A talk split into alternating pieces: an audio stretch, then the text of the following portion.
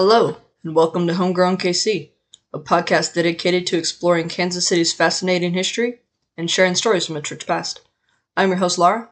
Join me today as we explore a piece of Kansas City's history.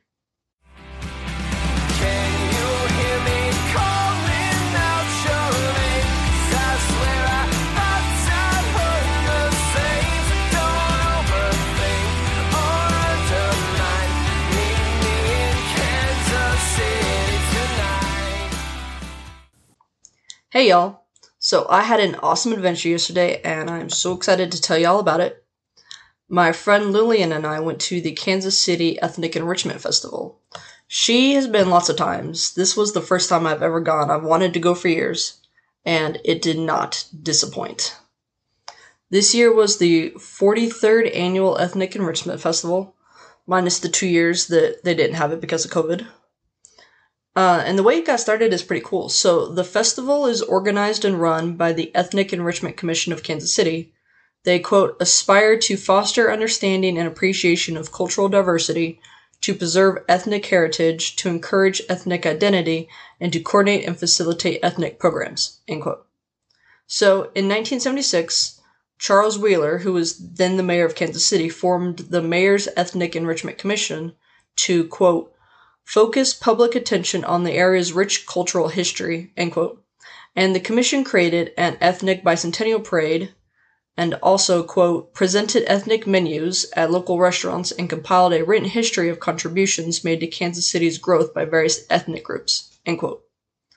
And all of that was a part of the city's celebration of the U.S. bicentennial. And they did so well with this program that they actually won recognition from the U.S. Bicentennial Association. So that's pretty cool. Two years later, Carlo Di Capo and John Duncan sort of reformed the Ethnic Enrichment Committee. And then two years after that, the Ethnic Enrichment Commission permanently formed, and the first annual Ethnic Enrichment Festival was held at Liberty Memorial in 1980. Uh, but then from 81 to 83, the event was held at Washington Square Park, which for those of you who live outside of KC, that's like a block north of Liberty Memorial. It's across the street from Union Station to the well, Union Station is to the west of the park, and Crown Center is to the south of the park, and then Liberty Memorial is um, southwest of the park. Um, but the festival was so popular, they grew so fast that they moved to Swope Park in 1984 because they needed more room, and they've been at that location ever since. And while the first few festivals were only two days, it's been a three day, a full weekend event since 1985. Originally, the commission only included heritage groups from Scotland, Italy, Native American, Croatia, and South Af- um, sorry African American. Um, but today there are nearly 50 ethnicities and countries represented at the festival. So, what did I see and do? So, we got there just before 12, and this is really funny how this happened. So, we were like, we're gonna get there at 12, right? Right. Do you think we need to get there early? And I was like, well, I don't know. How bad's the crowd gonna be? She's like, I think we should get there a little bit early. Okay, cool. We'll leave now. And so I left the house at like 11.15. I figured I'd get there like 11.45. And I missed my turn, so I was a little bit late. But I, I come into park and I see this white car in front of me, and the the volunteer's like, "No, go this way, go this way." So I'm like, "Come on, dude, hurry up!" but then we get parked, and turns out the dude in the white car was Lillian, and we were parked right next to each other. Did not plan that at all. It was very funny. It was kismet. Um, so we ended up getting there just a little bit before noon, and I we had said noon because we thought the gates opened at noon. That's when the first um, performance was scheduled, but it must have opened at like ten or eleven because it was already a lot of folks there when we got there. Tickets are five dollars, and you could get a stamp if you needed to leave and then wanted to come back and not pay again. So that was cool. Love that. Um, we walked around the booths just to see what was available. You know, take a quick spin. We stopped at the, the uh, pavilion and we watched the last. Uh, it was one or two dances, I think maybe two, um, by the Heart of America Middle Eastern dancers. They were belly dancing, um, which kind of looks like fun, but then also I cannot dance to save my life. So I know that if I ever tried it, I'd be like, this is really awkward. My body does not move this way, and it, it would be pretty. So we're never going to try that. Um, And actually, it was almost one o'clock by then, so I was like, I'm starving. I am too. Okay, good, let's go eat. um, and I'm a total foodie, if y'all didn't know that. So I'm about to gush about all the food that we ate, which was not as much as I was hoping for, but it's okay. Everything smelled so good. And dude, prices were amazing. Everything we bought was $5 or less. I think the highest price I saw listed was $8, but that was like a full plate. It was rice and meat, and I think a third item. Most of them were like not necessarily an appetizer, but a small plate so you could sample the food. Perfect. Um, we ended up getting some pastries at the Serbian tent because we're grown ass women and we can have dessert first, whenever we want, and we wanted dessert first. Um, we got um povitica, and I didn't say that right. Hang on. Pov- no, I did say that right. Povitica. Um, it's a Middle Eastern bread that you know you you roll out your dough and you fill it with cinnamon and walnut and then you fold it and you keep folding it and layering it until you after it's baked when it comes out i mean it's just it's swirled and layered in there. The the bread itself is so thin that it's pretty much just filling. And first time I've ever had that, my grandparents are like, "Well, you've had it before." No, honestly, I've, I've never had it before. We have a good family friend who makes it every year, and I'm always like, "I really want to order some bread from you." Never have. Um, it was good. I liked it. We also got um, strudel, which I've had strudel before, but I've only ever had apple. This was cherry strudel, and instead of phyllo dough, it was hand pulled dough, so it wasn't flaky like it usually is and it was also good. I liked it. But oh my god. And I might not say this correctly. Rugelach? That sounds right. Rugelach. That pastry blew these two out of the water. So it's actually considered a cookie. And from what I read online, it originated in Jewish communities in Poland, but it has, of course, since spread since then. You can find it just about anywhere, it sounded like. Um, and even though it's considered a cookie, it it was soft like a pastry. And it's rolled out and then you put your you know your filling in it and then you roll it up so it kind of looks like a crescent roll. And online i saw like every possible combo you could think of for sweet or savory. The one that we got was fruit and nut mixture. I don't know specifically what kind of fruit and nut but oh my god it was delicious. And i could have eaten a whole tray of those. I a little bit wanted to be like let's go back and get more but um, we got one of the last ones, and we wanted like food, food. So we went and got food, food next instead of sweets. Uh, we got an empanada from the Colombian tent, and I've had empanadas before, but this one was better. I'm really not sure why, but I just I really enjoyed it more than I have in the past. And I'm not entirely sure what the sauce was that came with it. I know it wasn't salsa verde. Um, so it was probably a cilantro lime sauce that makes the most sense, but the sauce was really good. And then we got kuku from the Kenyan tent. Okay. I've never had Kenyan food before. I was really excited to try some more African foods. Um, we don't have too many African restaurants in Kansas City. I did try it once. It was actually like January 2020, like a month before everybody went into lockdown. Um, some friends of mine from Omaha, no, not Omaha, sorry, I lied. Lincoln had come down and we all got together. And um, I don't remember the name of this restaurant. It was over by the river market. And it just said African food when we looked up the descriptor. But um, I think it was, I found something later that said it was Eastern African, maybe even Somalian. That's that's what's in my memory. Oh my god, that food was amazing. They had I don't know what kind of rice. It was like yellow, orange, and red. So whatever seasoning they used that colored it. And we just got a plate of all these different meats. We got goat and lamb and fish and chicken and um, we had some kind of bread. It was like a flatbread, but it wasn't American flatbread and it wasn't um, naan. But, anyways, that was so good. I would totally eat there again, and I wish I could remember what it was called to, to tell y'all. Anyways, I'm way off topic. Okay, so this food from Kenya was nothing like that. um, when I looked up kuku online, and it's spelled K U K U, it said it's a chicken coconut curry dish from Eastern Africa. And the photographs online are nothing like what we had. So, what we had at the ethnic festival was this little, um, like ground chicken patty that was seasoned.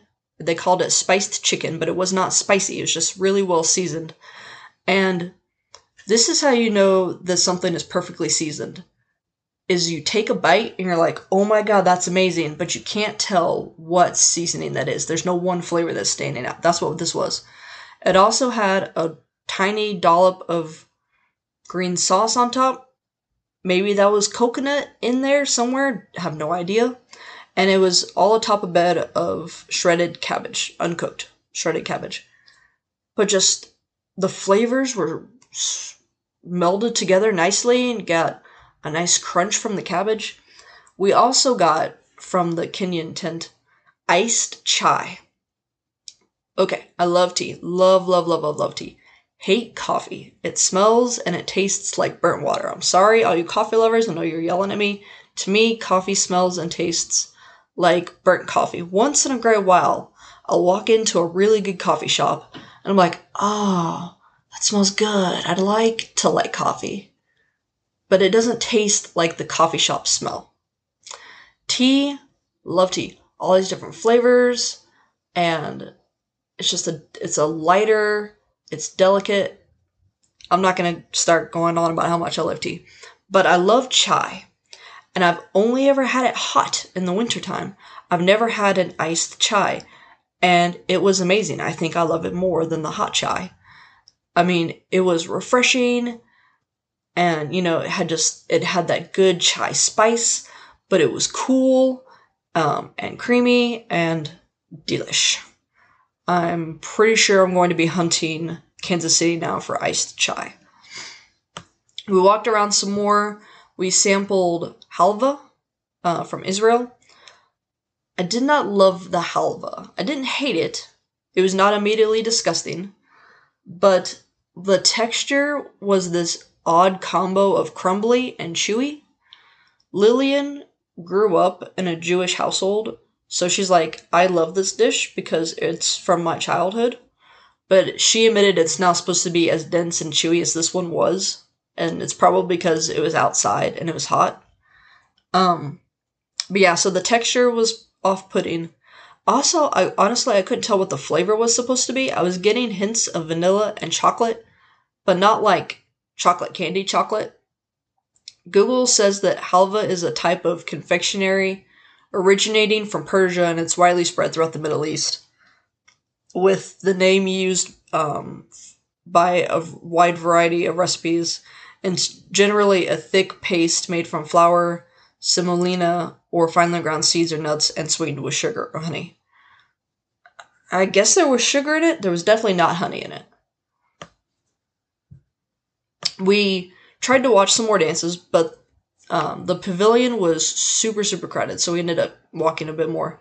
So, lesson learned. Um, next time, we're getting there earlier, and we're going to like stock up on food and then go and sit and watch the dances for a few hours because when people sit, they don't get up, and then everybody is standing behind them, and then you're so far back you can't see nothing because you're super short.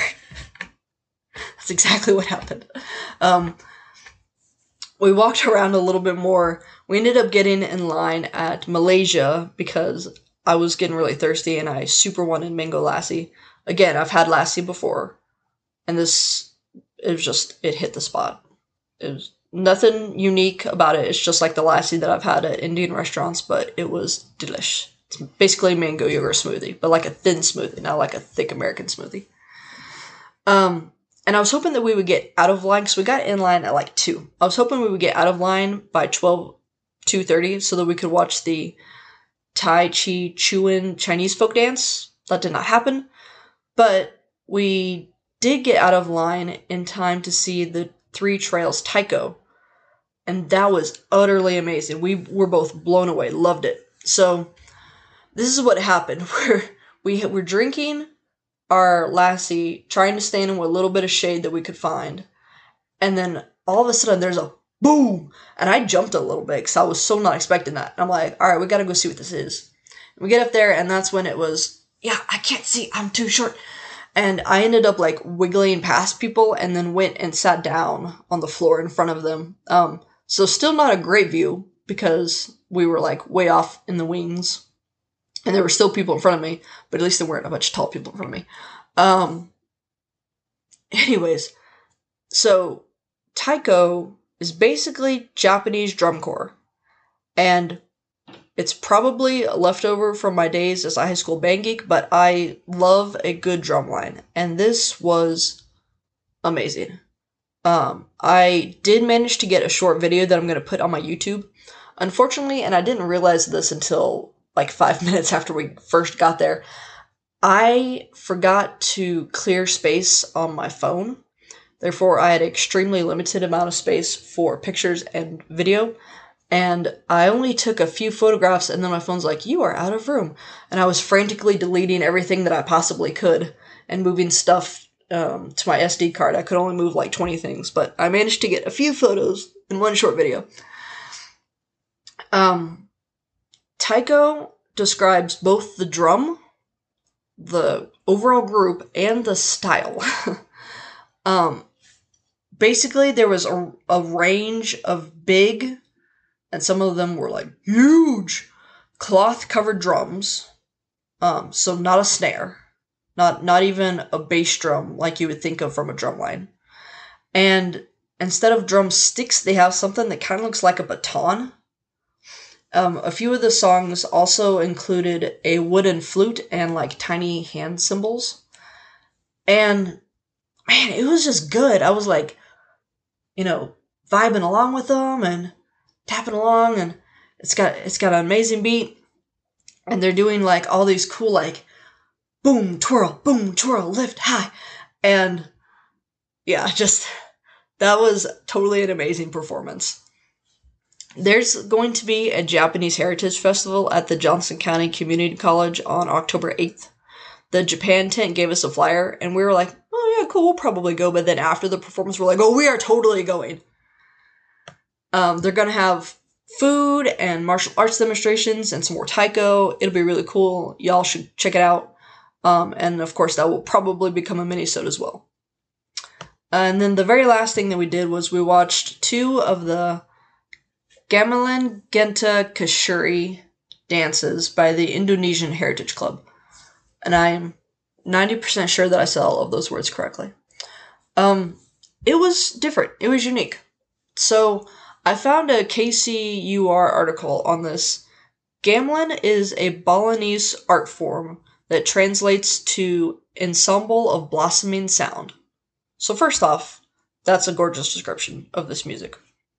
And the music is polyrhythmic, so that means that there's multiple rhythms going on at the same time within this music. And quote, incorporates bronze gongs, metallophones, cymbals, bamboo flutes, fiddles, and drums. End quote.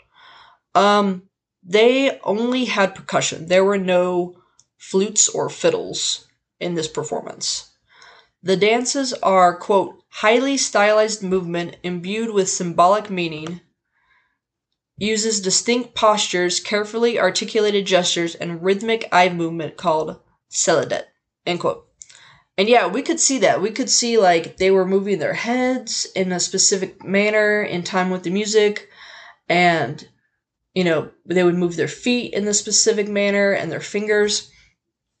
Being completely outside the cult- culture as we are, 100% did not understand the significance of these movements and what their meanings were supposed to uh, tell the audience. However, I did appreciate the graceful movements of the dance. And the costumes were pretty. Yeah, they were very brightly colored. Um, that's pretty much it. By then, it was four o'clock and we were kind of wiped, so we went home. But we had so much fun, and I am so doing this next year, and the year after that, and the year after that, and the year after that. But you know what? Um, through all of this, as much fun as I had watching these dances and trying this new food, I think the thing that I really enjoyed the most was seeing all of these thousands of people because it was like I can almost barely move, so crowded by the time we left, and there were still people coming in as we were leaving. So I, I just I really love seeing all these thousands of people coming to this event, supporting these organizations because um, when you bought the food, a lot of them were like, "Oh, we're not keeping this. This is going to a specific cause." Um, so supporting these organizations and just appreciating, supporting, and learning about all these different cultures. Really appreciated seeing that. That's going to be the end of today's episode. Thank you for joining me for this adventure minisode. If you can, I hope you'll consider becoming a financial supporter of the show. There are several ways you can do so. You can subscribe at patreon.com or redcircle.com. Um, sorry, let me try that again. At patreon.com slash homegrownkc or redcircle.com slash homegrownkc. Or if you just want to give a one-time donation, you can do that at redcircle.com slash homegrownkc or at kofi.com slash homegrownkc, and that's ko-fi.com slash homegrownkc. You can give as little or as much as you want, even as little as a dollar a month. Once you sign up, create account, and subscribe, you'll be charged on that day, and then after that, you'll be charged on the first of every month following. If you become a monthly supporter, you get an item from the merchandise store valued at $5 or less. You get a shout out on each show and social media podcast. So thank you, Bjorn, Joan, and Gina, for your continued support. Love y'all. And you also get access to exclusive bonus content featuring other local historians, archivists, and museum experts. Everyone who simply gives a one time donation, I will give you a shout out on the next available episode, but you will not get access to the bonus content to the other episodes, and you will not get anything from the merchandise store. If you give a donation on Kofi, 1% of every donation automatically goes to fight climate change, which is something I'm very passionate about, so that's exciting. If you cannot support me monetarily, which is totally cool, I get it. Inflation is high right now, it sucks. Uh, you can still support me by subscribing to the show um, wherever you listen. Follow me on Facebook, Instagram, Pinterest, Tumblr, Twitter. Follow me on YouTube. Um, and then just rate and review me, especially on Apple Podcasts, and tell all your friends about me. You know, spread the word. You can visit my website for additional information on each episode. That's homegrownkc.wordpress.com. And you can also sign up for my newsletter on my website. It's once a month, usually the first, maybe like the first or second day of the month. And it just tells you you know, what I've accomplished in the last month, what my plan is for the upcoming months. It's a good way to stay up to date with the podcast. Not going to spam you every day. Hate that personally. Not going to happen. If you have any questions, comments, concerns, or episode suggestions, you can email me at homegrownkc.podcast. Um, try that again. email me at homegrownkcpodcast at gmail.com. Or you can DM me on any of my social media networks. I've had a few of you reach out in the past, and I super love to hear from you and love to hear what you think about the show. Um, had one listener reach out and was like, "Oh, hey, I know this thing that you said you couldn't find," and I was like, "Oh my god, how could I not find that? Thank you so much." Um, if you want to check out merchandise, go to zazzle.com slash store slash homegrown underscore kc underscore store.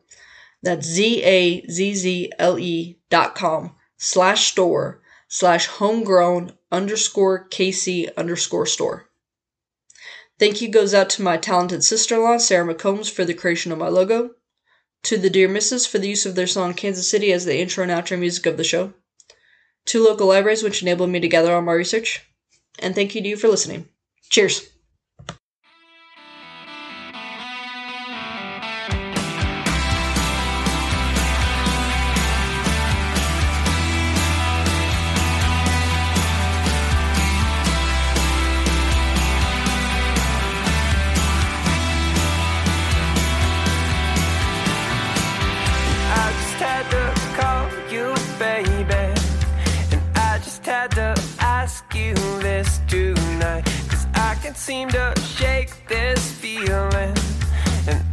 Seem to